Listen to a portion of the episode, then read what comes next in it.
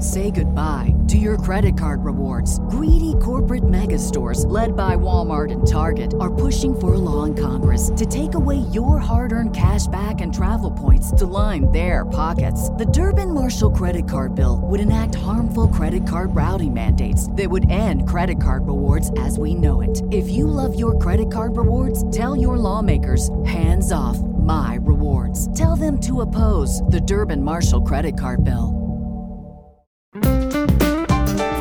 This is Afroeconomics with JB Bryan. Afroeconomics is a strategic financial management program designed for the advancement of black wealth in America and abroad. Not investing in stocks actually could be risky. We talk about how the stock market is risky and how you might lose your money and uh, what you shouldn't do with stocks and how the stock market will rip you off. And I've seen so much in our community. I hear the fear, I feel the fear of the stock market. But did you think about the fact? that not investing in stocks could be risky. Actually, stocks offer you great growth potential. We're not taught to really think about or focus on learning more about the stock market, but there's so much for that the stock market offers to you and our community, but we have to take the time to learn more about it. If we look at it historically over the long term, see, now the stock market is not a get rich quick gimmick. That's not what it's for. A stock market is about investing in companies over the long term. I've been in business over 20 years. These businesses that you want to invest in, you want them to have a long track record that have proven history of great performance, that are making money, have great both growth potential.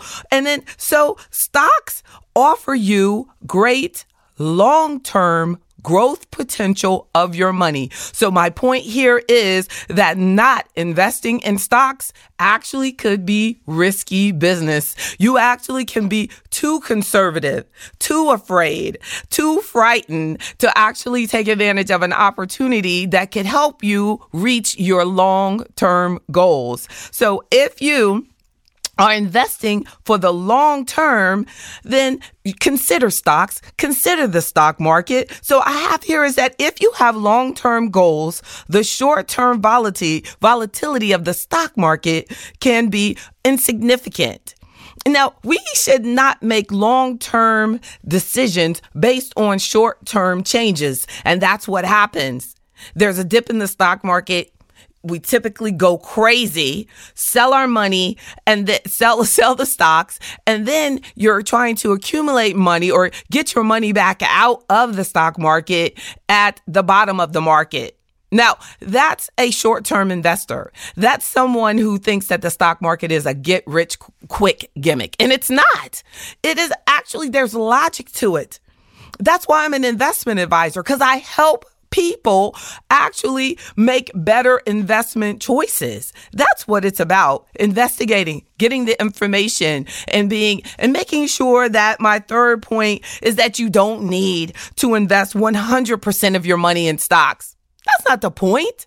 You don't have to be all in or all out, but it's a part of a well diversified investment portfolio should include you considering having stocks included in the portfolio. Now, why do we have to go after the, the, the dumbest stock that's out there? This new idea that someone told you about, this new company, it's five cent, five cent a share, and you can buy a million shares for $10.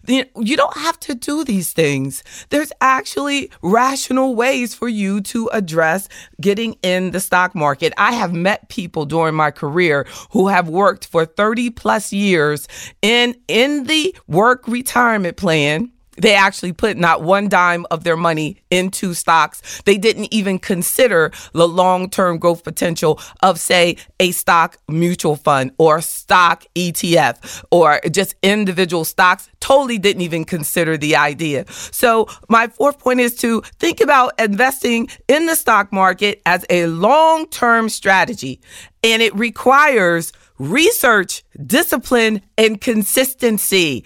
That it's not just, oh, I heard about that on the news. Let me get that. No, that's not what it's about. Let me repeat discipline, research, and consistency in order to be a good stock investor over the long term.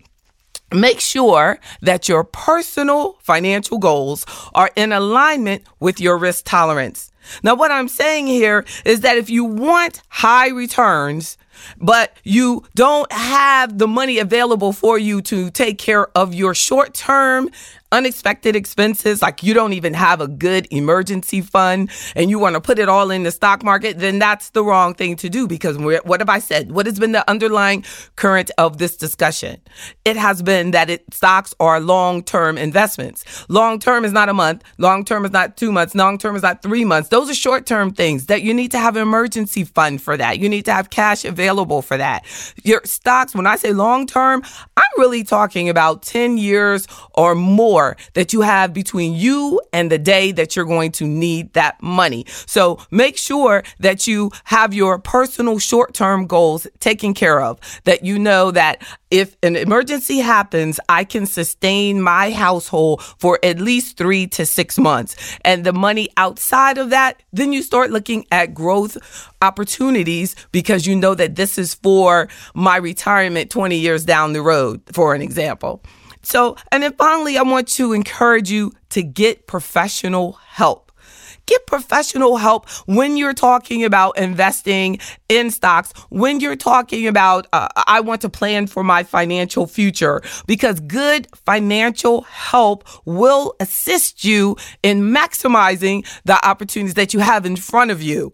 Too often, we are moved away from what is right in front of you a work retirement plan, establishing a retirement plan for your business, a retirement, establishing a retirement plan for your spouse that doesn't work or works inside the home. So you want to get a good financial advisor that's looking at your household holistically and in hopes that they will also tell you about the growth potential that lies within the stock market over the long term. Now, I'm not saying here that I'll guarantee you that you'll always make money in the stock market because we know that that is not true. What I'm saying here is that it is risky business it is risky business when you're considering growing your money over the long term and you're going to leave out the potential of what the stock market can offer you. Because historically, the stock market has been a great investment opportunity for outpacing inflation. That's the cost of living. The cost of living does go up. So we, if you want to make sure that your lifestyle continues to grow and is enhanced over the lo- long term, then you've got to give yourself, your portfolio, your investments an opportunity to grow. And to grow, that means you're going to have to look at investment alternatives that are designed to grow over the long term to give you the compounding return over your money. You're investing in, in, in stocks of companies that have long-term growth potential and possibly have dividend income that, that is available to you that you can reinvest over all these years as well and buy additional shares. Well, that's what we talk about with Afro Economics. And thank you for sharing your time with me today. This is Afro Economics and I am JB Bryan, hashtag Afro Economics. Today's podcast was powered by JB Bryan Financial Group, a registered investment advisory firm and the home of Afro Economics in Virginia, Maryland, Washington, D.C., and New York. Don't forget to subscribe to Afro Economics with JB Bryan on iTunes, Google Play, SoundCloud, Stitcher, and any other podcast directory. If you like what you hear, leave me a five star review. I'm JB Bryan, and that's Afro Economics at aurn.com.